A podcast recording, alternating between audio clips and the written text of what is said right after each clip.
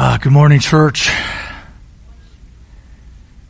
The sermon is titled Yahweh Commissions. Yahweh is the name of our covenant keeping God, Yahweh. And in Matthew 28, the Lord Jesus Christ himself says this All authority has been given to me in heaven and earth. Go therefore and make disciples, baptizing and teaching. So every single Christian has been commissioned officially by the Lord Jesus Christ himself. We all have different roles. Some are called to preach, some are called to teach, some are called to just serve your roles and the gifts that God's given you. Some are called into the mission field. Some are called into the home. This is the commissioning. Wherever God has assigned your assignment, this is where you're called to be faithful. And today we're going to receive incredible encouragement. And perhaps you're in a season of transition. Perhaps God's been stirring something in your heart. Perhaps you're in it and it's been difficult. This portion of scripture is a particular encouragement to me as Ezekiel, the prophet, is called by God himself. Although none of us are prophets, we're able to see how God actually commissions Lo, I am with you even to the end of the age, the Lord says. I will never leave you nor forsake you, the Lord says. I will always be with you, the Lord says. So how does this actually play out? We're going to find out in Ezekiel chapter 1 today. So if you have your Bibles, turn to Ezekiel chapter 1, verse 22 is where we're going to start and end up in chapter 3, verse 2. Okay, and a little bit of context. Ezekiel is the wounded priest, as we learned last week, where things haven't turned out the way he envisioned them. Yet God has something new for him. God has an audible in his life.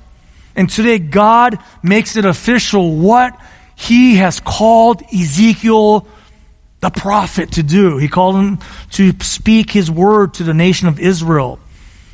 And last week we also saw how Ezekiel, uh, how Ezekiel saw God's angels and his, the wheels of providence working to bring all this to pass. And so today Ezekiel receives a special assignment. So let's rise if you're able to.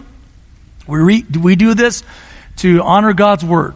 This is the treasure that we hold in our hands. And if you have your phones or your paper Bibles, follow along with me. I'll be reading from the uh, Legacy Standard Bible, Ezekiel 1, verse 22.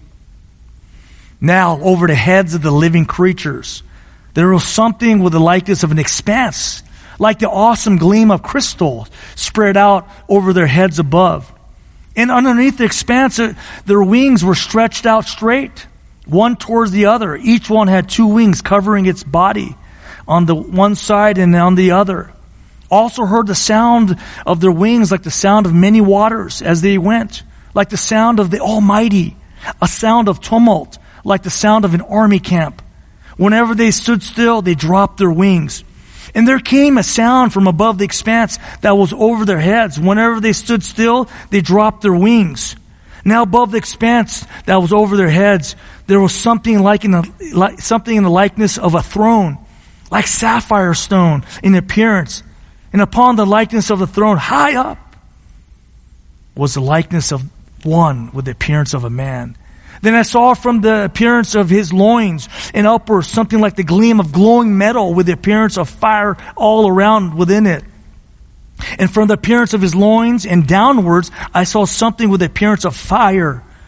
And there was a radiance all around him, as the radiance of the rainbow in the clouds on a rainy day so was the appearance of the radiance all around. Such was the appearance of the likeness of the glory of Yahweh.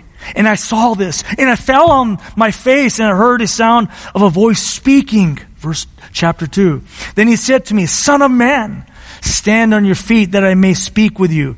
And as he spoke to me, the Spirit entered me and caused me to stand on my feet, and I heard him speaking to me.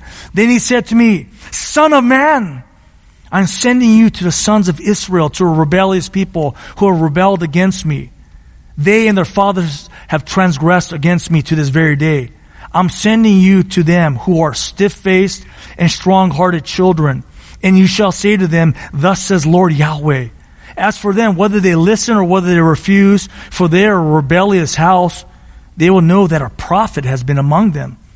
Now as for you, son of man, do not fear them, do not fear their words, though thistles and briars are with you, and you sit on scorpions, neither fear their words, nor be dismayed at their presence, for they are a rebellious house. But you shall speak my words to them, whether they listen or whether they refuse, for they are rebellious. Verse 8. Now it's for you, son of man. Listen to what I'm speaking to you. Do not be re- rebellious like the, that rebellious house.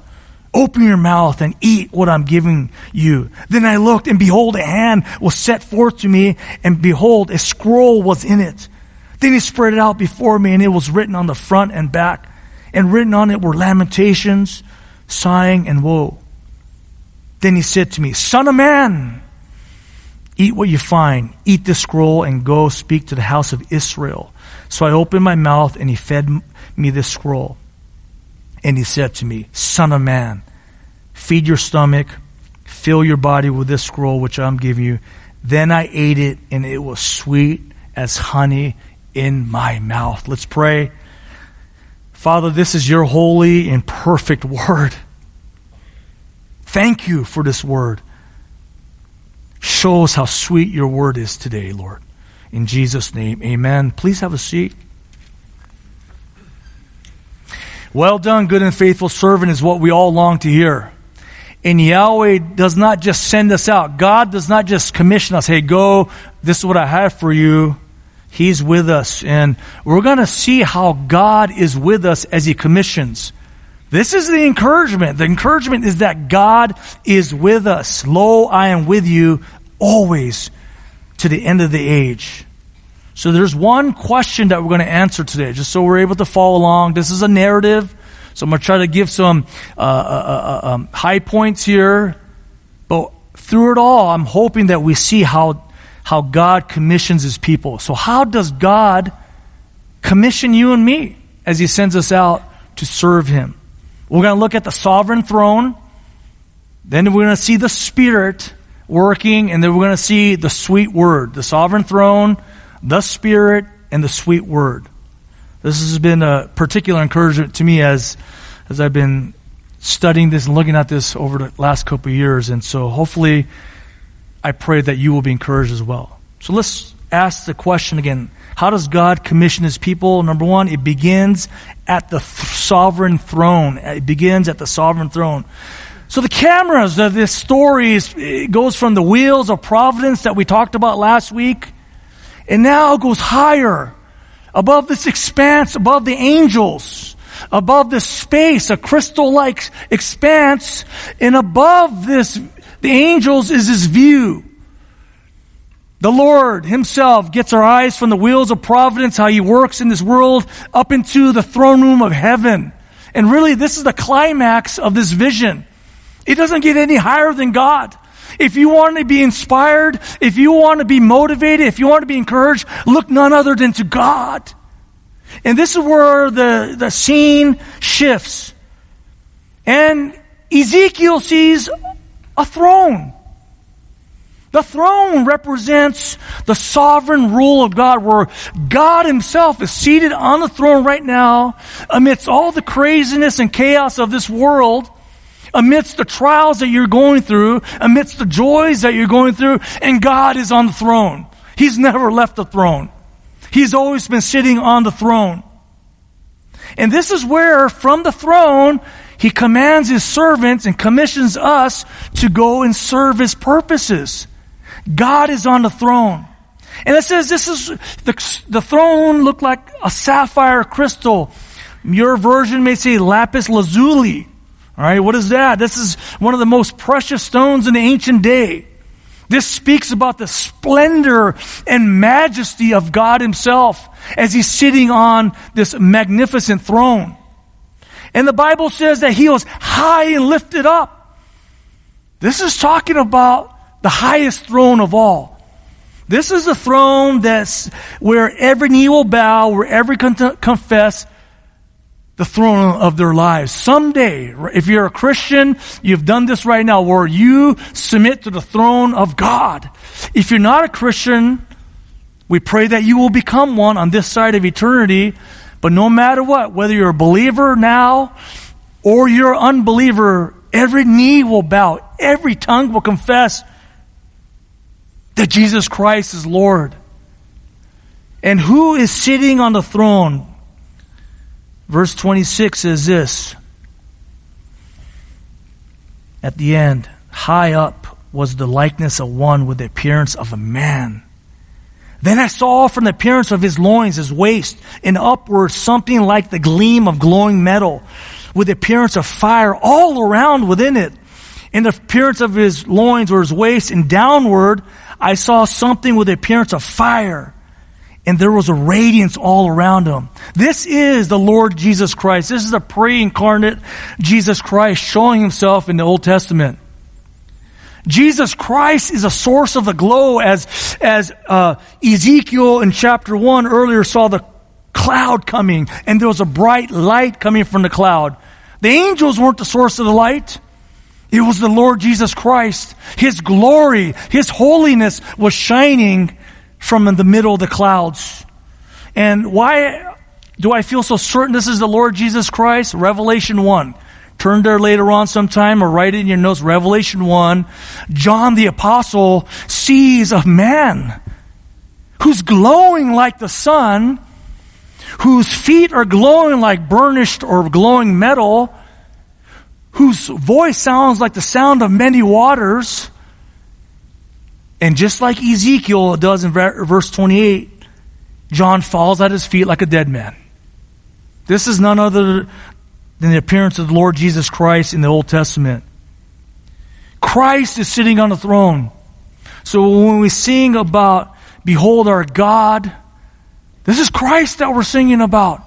We're singing about the Lord Jesus Christ. And in verse 28, there's a very unique aspect to his sovereign throne, which I think is quite encouraging. We need to understand this. There's details in the Bible, sometimes difficult to discern, but this detail we need to understand. Verse 28, if you have your Bibles, look at verse 28 with me. They said there was a radiance all around him, the Lord Jesus Christ. In verse 20, it says, as the appearance of the rainbow in the clouds on a rainy day. So was the appearance of the radiance all around him. This is a rainbow. We've all seen rainbows. I love going to Hawaii. You know, they call that the rainbow state. I mean, it rains all the time and it's always sunny and all of a sudden you see this incredible rainbow. You love it when you see the rainbow and all of a sudden blocks away you just see this rainbow. Sometimes you can see the whole bow. And this is exactly what Ezekiel sees and this is exactly what he wants to communicate to us about the sovereign throne. Why is this so encouraging? We need to understand the rainbow. And my mind and heart was drawn towards the rainbow this weekend. So what comes to mind when you think of rainbows today? Obviously, you see the hijacked LGBTQ flags everywhere, right? That's not the meaning of the rainbow. Okay, let's make that clear. The rainbow is a symbol of God's sovereign faithfulness, meaning since He's in control of all things and whatever He has promised, He's gonna do. This is the nature of our God. And since He's sovereign, He guarantees it. Sovereign means He's in control of all things. And as you think about rainbows, we understand that from the throne, God also executes judgment. See, the rainbow is a comforting symbol to those the promise is given to. But in order to have rainbows, you need a storm. We understand this. The, the, light shines through the water, through the storm, and eventually you see a rainbow as the light is refracted through the, through the water. And I know many of us are thinking, man, Pastor Rocky's talking about Noah's storm. Exactly. Genesis 9, if you want to write that down. There was a rainbow after the global storm that flooded the entire earth and killed every living being other than those who were on the ark. The throne room is the one that judged the wicked earth and sent the flood. But also, the rainbow communicated, I will never destroy the entire earth with a flood ever again. It's a promise. Judgment came, but I'll never do this again. The second rainbow that's found in the Bible, so there's one in Genesis 9. I'm going chronologically. Genesis is the beginning of the Bible, and there was the first rainbow at the time of Noah. Second rainbow is found right here, Ezekiel 1. Ezekiel 1, Ezekiel sees a vision of the, uh, uh, of the throne room, but he realizes that the throne, the sovereign throne is what executed the judgment against rebellious Israel with an exile. There was a storm, and Ezekiel was in the storm. And God shows him this with this rainbow Ezekiel, I know you're being judged right now, your nation's being judged, but I still have not forgotten about you, my promises. Ezekiel will prophesy later on in this book that they will gather the nations back into the promised land. And the fact that Israel exists today is an amazing thing. I have not forgotten you. And then let's fast forward to the book of Revelation, a third appearance of a rainbow in the Bible. Revelation 4, 1 through 3. 1 through 3. John the Apostle sees a vision of heaven, as was read by Sister Jen. And this rainbow comes before the second coming of Christ. So this hasn't happened yet. This hasn't happened yet. And the throne, the sovereign throne, is preparing to unleash judgment upon every unforgiven sinner. Judgment is coming. A storm that's greater than Noah's storm, a storm that's greater than being in exile. The greatest storm is coming towards every single unforgiven sinner. As Jesus Christ is preparing to, uh, to mount his horse, his white stallion come with a sword this time and to execute judgment against every unforgiven sinner. However, there is a rainbow in Revelation 4 that promises that every single Christian, every man, woman, and child who's been forgiven through Christ will be spared. Warren Wiersbe points out something very helpful and he talks about the rainbow is reminds us of God's faithfulness, and we already know this as we talked about it right now. But it's interesting as Wiersbe uh, points this out. In, in, in Noah's rainbow, God shows His faithfulness after the storm. In Ezekiel's rainbow, God shows that He is faithful while you're in the storm. They're in exile at that moment. And then right here in John's rainbow in Revelation, God shows that he's faithful before the coming storm. And in other words, Ezekiel's being told by God, by the presence of his sovereign throne, that I am with you. I got a difficult task for you, but lo, I am with you even to the end of the age. Isn't that amazing? You study the Bible, there's all, you could get more clarity as you just look for these cross references. Pastor Victor, our service leader today, likes to call them hyperlinks, you know, and I like to just call them cross references, but hyperlinks. And that's, that's, that's where you help understand. The Bible is the best interpreter of the Bible to help understand certain things that aren't super clear in that moment. But what did this rainbow emanate or radiate? It, it, such was the appearance of the likeness of the glory of Yahweh. The glory of God was being shown through this rainbow. The glory, kabod, which means the weightiness, the heaviness of God, the brightness of God.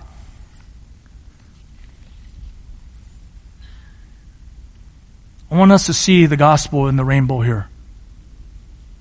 As light shines through the storm and refracts and produces a rainbow, right? Just like the rainbow demonstrates all the entire color spectrum, the red, orange, yellow, green, blue, indigo, and purple. We've seen them all. It's just beautiful, gorgeous, is all, inspiring.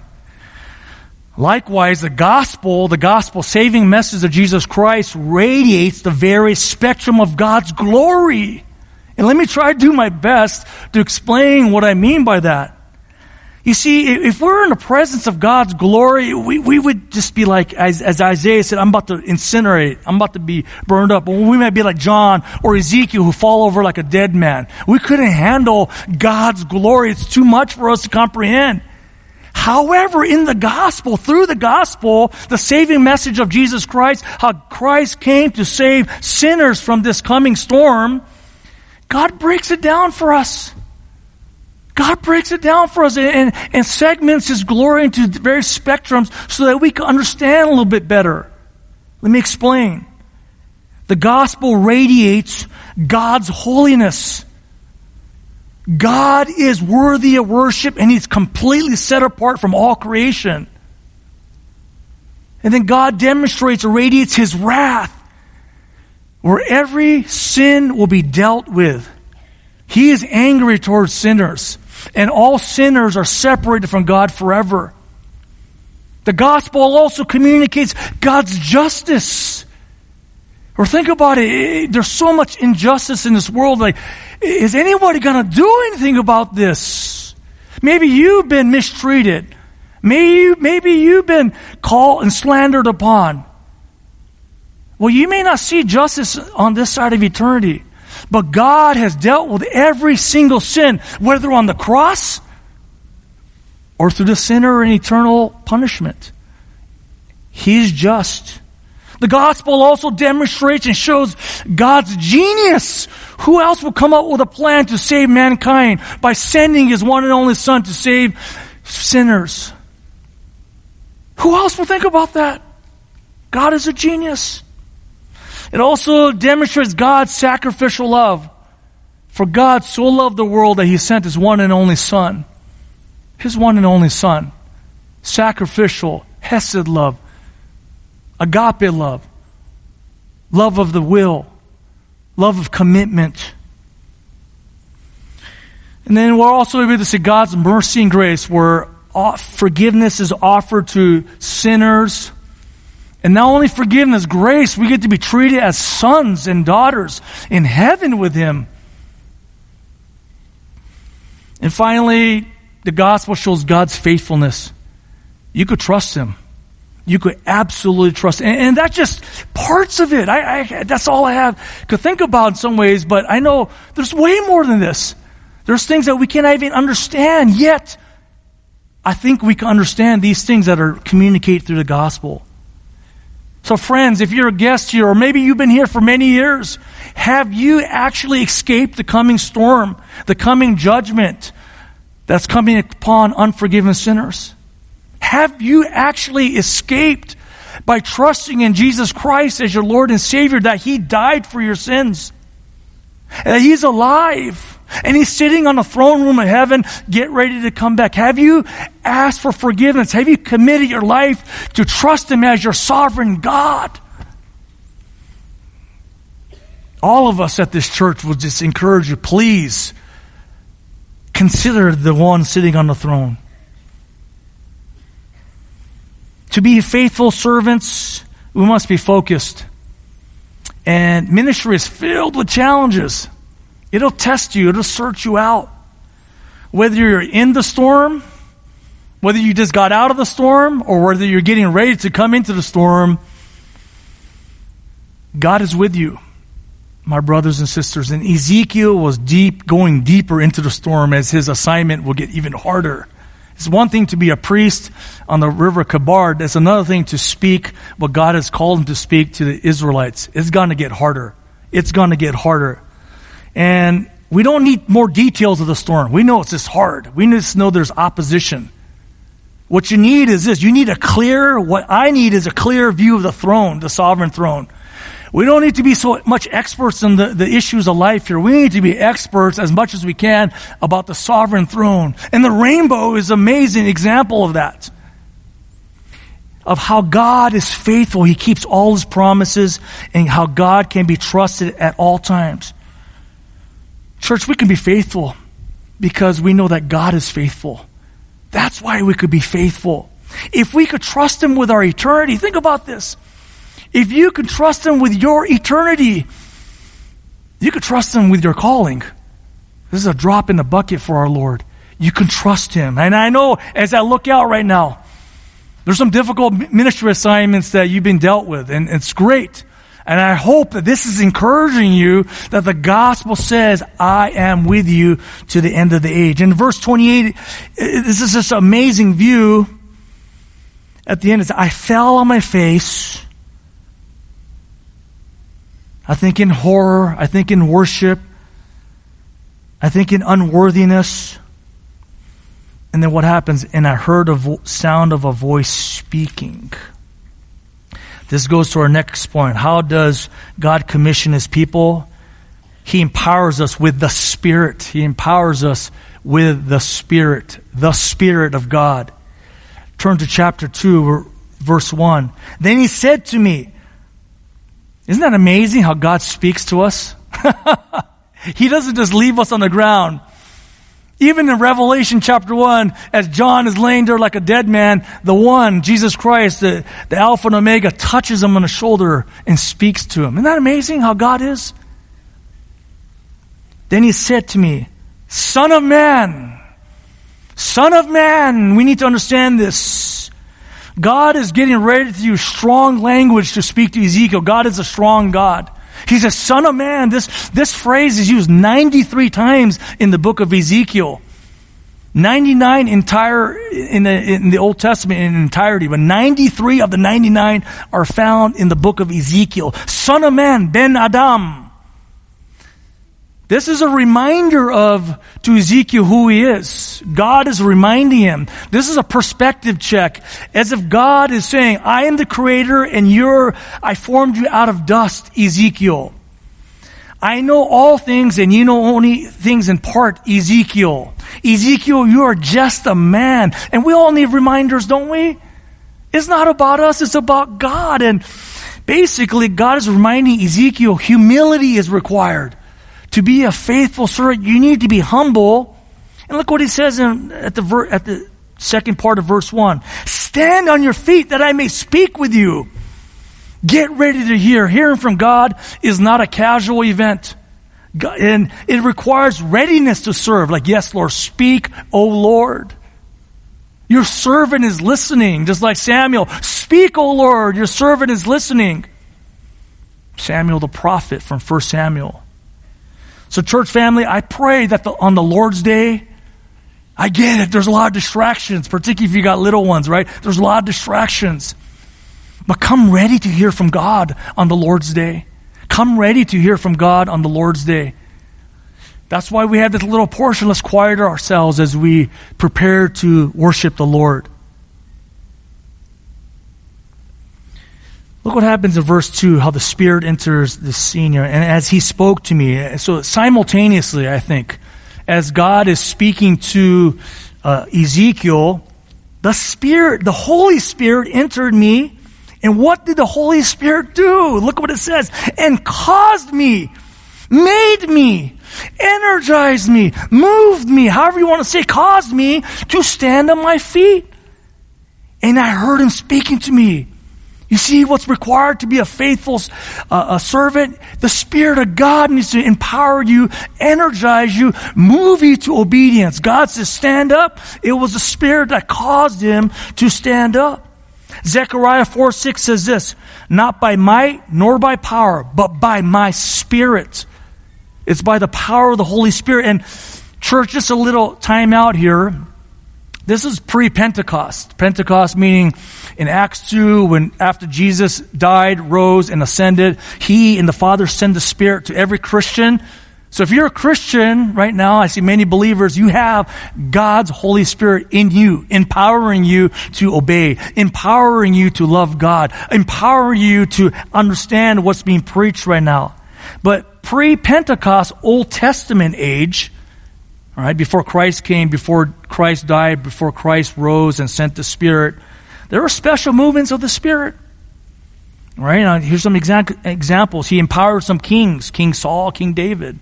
He empowered cer- certain judges in the book of Judges, Samson and Gideon, where the Spirit comes upon them to do a mighty work. Or the prophets. The prophet Samuel was endowed by the Holy Spirit. Right? But we have something much better in the church age. Ezekiel 36, Ezekiel prophesies how this will work. Ezekiel 36 verse 27. I will put my spirit within you. Talking to Israel, but this is how God works in every believer. I will put my spirit within you, and look what the wording is, and cause you to walk in my statutes. Same language. It's the work of the Spirit. Cause you, make you, energize you to walk in my statutes, and you will be careful to do my judgments. The Spirit empowers faithfulness. And Ezekiel needed the Spirit. You know why? Because this was a tall task. This was not an easy task.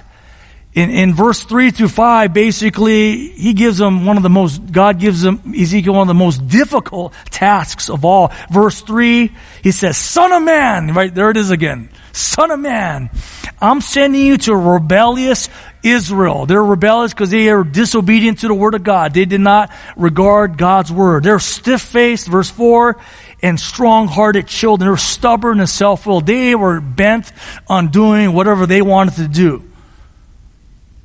This was Israel. Verse 5, as for them, whether they listen or whether they refuse. Many aren't going to listen. Many are going to reject your preaching, uh, Ezekiel, whether they refuse. For they are rebellious, how they're rebellious. They will know that a prophet has been among them. This is Ezekiel's call. He, God was calling Ezekiel to be a prophet. A prophet is one who speaks from God, gives new revelation. New revelation. The Bible is prophetic because this is revelation from God, but we have no new revelation after Revel- revelation was closed. And, and so we have this book. And what faithful preachers and teachers do is teach what's already been revealed through the, the Holy Scriptures. But look what he says in verse 6. Now it's for you, son of man, constantly reminding Ezekiel, do not fear them. Do not fear their words. Sounds like God's words to jo- uh, Joshua in Joshua 1. Though thistles and briars are with you, and you sit on scorpions, although you will be persecuted, although you will have a huge opposition, neither fear their words nor be dismayed. Do not be fearful or be dismayed at their presence, for they are a rebellious house. I remember in 2017, this is so personal. Why is this book so personal to me? I remember in 2017, I was bright eyed, and I, I still am, but optimistic. I still am. I think, yes, that's great. We'll just leave coaching and come down and be part of a church family that I know. Like all my friends are there, and we're going to have a great time together yeah, it's going to be tough, but you know, it's, we'll all be together. And God was sending me encouragement through other people, through people, uh, other believers. And Pastor MacArthur and I were just talking privately and upstairs in my new, or my current office. And this is at a time when he was only in his 40th year of ministry. Okay, 48th year, so it's 2017. He said, Rocky, uh, by the way, this after he invited me to the seminary and all that. And he goes, by the way, um, if you preach the Bible, if you just preach expositionally, there's a good chance people are going to leave. I said, What do you mean they're going to leave? I mean, they all voted for me to be here. They're not going to leave. I didn't say that, but I was thinking that. But he says, he said this hang in there. Keep preaching the word. Keep preaching the Bible. The like minded people are going to stay, and more like minded people will eventually come. Just keep preaching the Bible. Just weather the storm. Hang in there. Just be faithful. Improve as a preacher. Work at your preaching, and just keep preaching the word. Just keep preaching the word. Keep preaching the word. Like minded people are coming. And I'm so thankful as I talked to Dr. Austin Duncan, who preached for us a few weeks ago. I said, What'd you think? Goes, Man, as I preached, everyone was so attentive eyes were locked in. They were tracking with me. So, church, I'm so thankful. I, I, I, can't relate to Ezekiel in this way. I know Evergreen Baptist Church, you love the Word. That's why you're here. You love God's Word, and we love God's Word. And I'm so thankful and so encouraged by that. Dr. Steve Lawson, and our other professor, says that there are no easy ministry assignments. So if God is calling you to any type of assignment, whether it's teaching assignment or different type of assignment, there are no easy ministry assignments. He says an easy ministry assignment is an oxymoron. They just don't fit. I mean, we understand this. Anyone knows who who's accomplished anything meaningful in life, you know it's difficult. That's just life. That's just life. Difficulty is part of anything that's meaningful. But as ministers, as servants, whatever capacity, we need to be very clear on what God says about ministry. Yes, there's nothing more joyful. I love it. You'll love it. However, it'll test you. And usually it's through people. That's just how it goes. Praise be to the Lord how He lets us know ahead of time. I mean, think about it. You're dealing with eternal matters. You are dealing, addressing sin at times. You're addressing holiness. Sometimes you're addressing necessary change. It's gonna be hard. Don't you think you're gonna face spiritual opposition? The enemy will love to go against any good work of the Lord. That's part of the deal. Think about it. If you're a good player, you're gonna get double coverage. That's how it works. Right? If you're not very good, if you're not effective for the kingdom, you're not going to be bothered by the other team. That's not going to how it works. But if you're effective, you're a threat to the kingdom of darkness, you're going to get double coverage. That's how it is. Expect it. I mean, being a parent is hard. Raising your children to love Christ is hard. It's supposed to be hard. Being a light and salt and being salty at the workplace, it's going to be hard. If teacher, it's gonna be hard. It's supposed to be hard. I mean, who would ever volunteer under these terms, right? I mean, this is, this is not normal. This is not natural to think this way. And I just want to address the future elders here, whoever they are in this church family. God knows. I don't know who they are, but God knows. Turn to 1 Timothy 3 1, just one verse. I want to encourage our 1 Timothy 3 1. 1 Timothy 3 1. This is the work of the Spirit, guys, in 1 Timothy 3 1. It is a trustworthy or faithful saying. If any man aspires to the office of overseer or, or elder, that describes the function of an elder, he desires a good work this word, he desires, in the second portion of this verse, this is a spiritual given desire. This is a spirit given desire. Or internal desires, a wanting to serve in this way is growing and growing and growing. That, that, that flame is getting bigger and bigger and hotter and hotter inside of you. I mean, it's not logical. It's not convenient. It's like, this doesn't fit the season of my life. But you want to do it somehow. That's fun to work. That's the work of the Spirit. And go back a little bit in that same verse, uh, Timothy 3 1. If anyone aspires, this word aspires is also a spirit given aspiration where you begin to pursue it and reach out for this role. I want to equip myself. I want to get around other people that could teach me this. I'm, I see more needs and I'm fitting myself to meet these needs in the church. So you begin to, to, pursue training, maybe online. Maybe you want to have a coffee with someone who's an elder type of person. Maybe you start reading books. Maybe you, like I did in 2016 while still coaching, you go, you go on Liberty Online and you, you pursue a master's of theology. I mean, who would do something like that? It's this work of the Spirit. It's the work of the Spirit. Let's get back to Ezekiel chapter 2 here verse 2 verse 7 of chapter 2 but you shall speak my words to them whether they listen or whether they refuse for they are rebellious. You see how god is with us? His promises are there. The rainbow reminds of that reminds us that god will never leave us nor forsake us can you also see how that manifests that His Spirit is within us? He's literally with you and me, Christians, and that His Spirit empowers us to be obedient. Lo, I am with you always to the end of the age. Finally, how does God commission His people? He equips us with the sweet word, with the sweet word. So the camera pans down from the uh, from the throne room of heaven, and there's Ezekiel on his feet, and now there's a hand reaching from the throne room with a scroll in it in the hand of God. And in verse 8, he says this, Now as for you, son of man, listen to what I am speaking to you. Do not be rebellious like the, that rebellious house. Open your mouth and eat what I'm giving you. God is equipping Ezekiel with the words to speak. It's not on Ezekiel's creativity, his own intelligence, his own learning.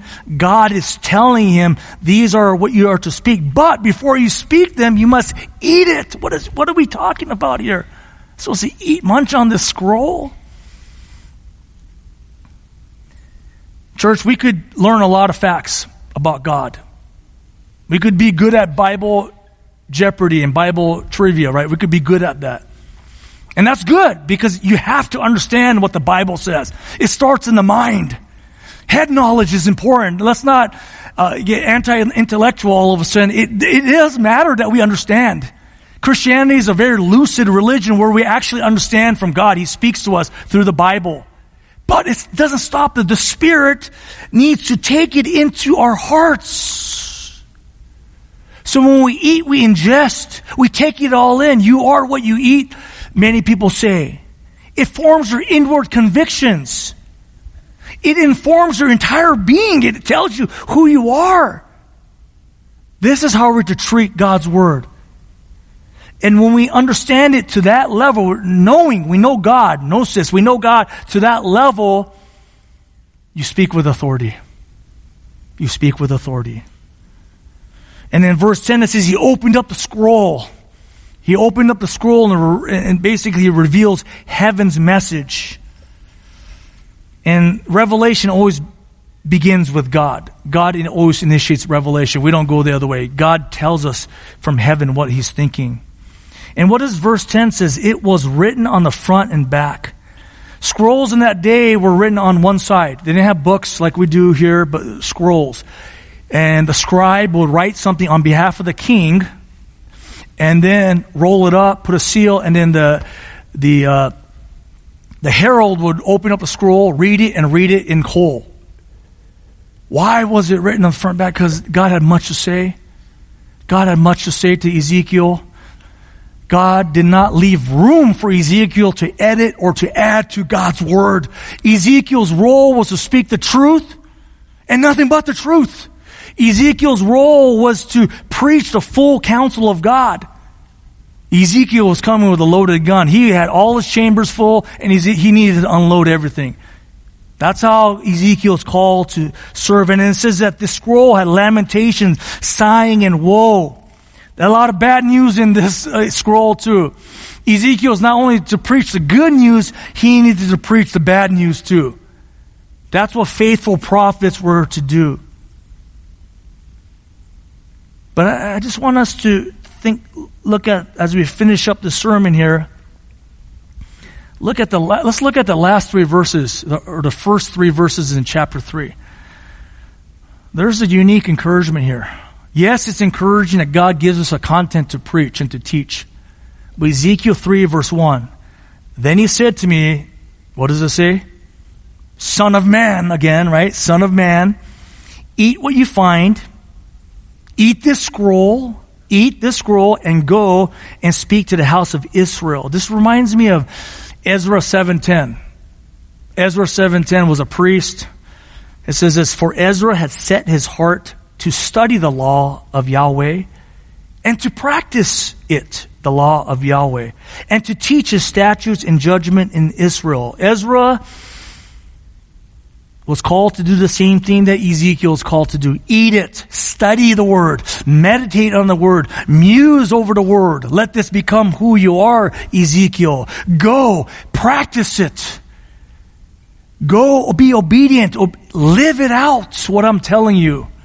And finally, speak, teach the word, preach the word, counsel the word. This is what Ezekiel's called to do.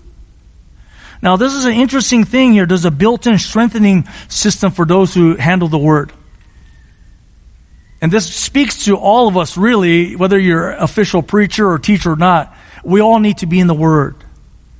Pastor MacArthur would share with our class, he gives a warning to pastors and to preachers. He goes, I worry about pastors who do not spend time in the Word, where they dust off old messages off their files and print out the notes and go up and show up and speak. Those who give light treatments of the Word, something very light and very topical where there's no explanation, no depth to the Word. Who do not labor at the Word. He, he, he was, he's very concerned about those type of preachers because you could come up here empty. You could serve out of emptiness in your own flesh, like, I got this. I could do this. So, whether you're a preacher or a teacher or serving in some ministry, you need to be nourished by the Word of God. You need to be nourished by the Word of God. Look what it says in 1 Timothy 4 15 and 16. 1 Timothy 4, 15 through 16. Take pains with these things, God's Word, studying God's Word. Be absorbed in them, God's Word, so that your progress will be evident to all. Pay close attention to yourself, your life, your thought life, your meditations, your private life, your public life, how you live, into your teaching. Meaning, Paul telling Timothy, your life and your doctrine need to be healthy. Persevere in these things, for as you do this, you will save both yourself and those who hear you. If you're a leader in the church, you need to be healthy internally. And the Word of God is the, is the agent, the means of grace that scrubs us and strengthens us and convicts us and, and confronts our desires, confronts our evil thoughts and, and, tempt, and guards us against temptation. What moves us to repentance that keeps our eyes into heaven you see, the messages that are preached from this pulpit or from the classroom are a byproduct of the work of the word in the preacher or teacher's life. This is what this is. You, you don't study the Bible to let me come up with a lesson plan.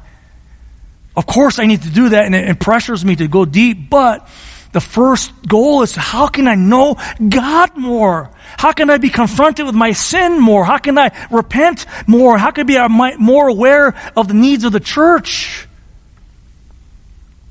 See, the inner life is sanctified, and the preacher's authority comes when there's a life that's, con- uh, that's conducive to teaching or to, it's consistent with the teaching.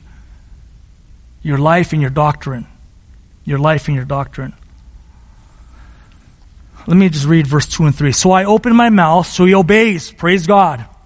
I hope you're opening your mouth today and he fed me the scroll. I pray that God is feeding you God's word right now. And look what happened. He said to me, son of man, feed your stomach, eat up, study the word, do your devotions, meditate on what was preached, pray through the scriptures, see if your life fits up according to what the Bible says. Fill your body with this scroll which I am giving you. Then I ate it, he says and it was sweet as honey in my mouth. Why was the Word of God so sweet? It may be, you may be asking that this is not very sweet to me. Right? Ezekiel was in the cellar of affliction right now. He was in a hard place. He was in a hard space. Are you in the cellar of affliction right now? Are you going through a difficult time right now? Are you struggling in relationships? Maybe health, finances. Maybe the holidays aren't quite what you envisioned them to be as a younger person. Maybe your parents are gone now and now everything feels different, even as an older man like me. Are you in the cell of affliction? Well, look what the Spirit does. He takes the trials in the Christian's life he takes the trials in the Christian's life and makes God's word sweet. Psalm 119. Write this down. This is worth writing down so you understand why did I come up with this. Psalm 119, 71 says this. It is good for me that I was afflicted. The psalmist writes, It was good for me that I was afflicted, that I may learn your statutes. The law of your mouth is better to me than thousands of gold and silver pieces. You see that? When you're going through affliction, you're looking for encouragement as you study the Bible. You're just not looking for knowledge at this point. You're looking for God, show me your glory. Show me that you're in this. Show me how you're working in through this trial. Psalm 119.97 says, Oh, how I love your law. It is my meditation all the day. I keep thinking about your word because I need it. I understand more when Jesus says, man shall not live on bread alone, but on every word that proceeds out of the mouth of God. I need your word. I'm ready to tap out right now from ministry. I need your word. Psalm 119, 103. So Psalm 119.71, Psalm 119.97, and Psalm 119.103 says this, How sweet is your word to my taste, sweeter than honey to my mouth. Isn't that amazing? Isn't that clear? How God uses it all to strengthen his servants. Trials are part of it so that he will strengthen us so that he will make his word more sweeter to us. It's not just head knowledge, it's just, it, it all works together. The word is the content of what we do and preach, but also it nourishes the soul of the servant. It has to be there. So in conclusion, the Lord says, Lo, I am with you always, even to the end of the age. His throne should remind us his, about his faithfulness. The, his spirit empowers you and me to be obedient. And his sweet word guides and nourishes us. Church, you could do it. You could do it is not about you or me. It's about God. You could do it because He is faithful. Let's pray. Father in heaven, thank you for your word at Ezekiel. Thank you. It is about you. It's about your faithfulness, Lord. I thank you for just your good word in our lives. Uh, and I thank you that you do, you have sent your spirit to indwell the believers, Lord. I pray your spirit will fall upon the non-believers in here and they will see your glory. They will see how the rainbow manifests how great you are and shows how great you are. And they will turn to you as Lord and Savior. They will repent of their sins and turn to you, Lord. Father God, I pray for Evergreen Church. I thank you that we do love your word. We love your word at various levels, though, Lord. I pray, Lord, that you will make your word sweeter and sweeter to our mouth. And you will do whatever it takes to make it sweet. So thank you, Father. We know you're faithful. We know that you're on the throne. Thank you, Lord. In Jesus' name, amen.